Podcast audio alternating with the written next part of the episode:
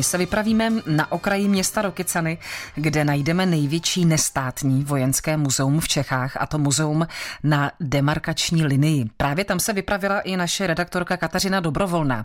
Mezi mnoha vystavenými exponáty různé vojenské techniky jí zaujal jeden z těch největších. No a více ho přiblížil ředitel muzea František Koch. Legenda druhé světové války, tank T-34 konstruktora Koškina, který bylo během druhé světové války vyrobeno přes 40 tisíc kusů a nesli vlastně hlavní tíhu mechanizovaných bojů druhé světové války, ale především se vyznamenali v bitvě u Kurska a později postupem při osvobozování jak tehdejšího sovětského svazu Polska, Československa, dobili Maďarsko a zastavili se až ve Vídni a v Berlíně tyto tanky. Čím je tank ještě zajímavý? Tato verze přímo, co my máme, je vyzbrojená věží s kanonem ráže 75 mm a samotný tank je výrobkem traktorového závodu Nižny Tagil někdy v prosinci 44 lednu 45. A je tank pojízdný, kdybychom do něj teď sedli, tak odjedeme? Ano, tank je plně pojízdný, tak jako 90% exponátu našeho muzea, což je pro nás velice důležitý, protože my děláme 10 až 15 filmů do roka, včetně projektu jako s Nikolasem Cagem Obchodník ze smrti nebo Zdivočelá země. Musíme si pomáhat a všechny ty seriály, které u nás běží, tak to všechno obsazují naše stroje, včetně takových věcí jako třeba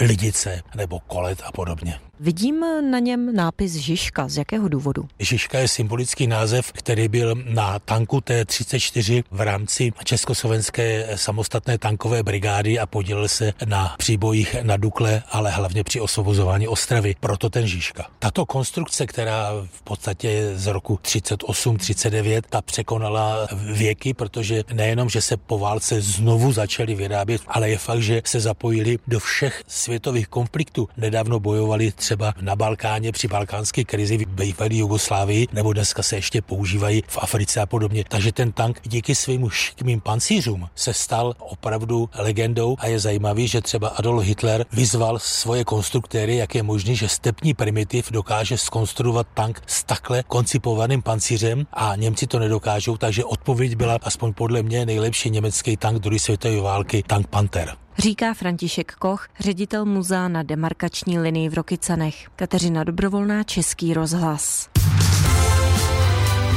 Český rozhlas Plzeň, rádio vašeho kraje.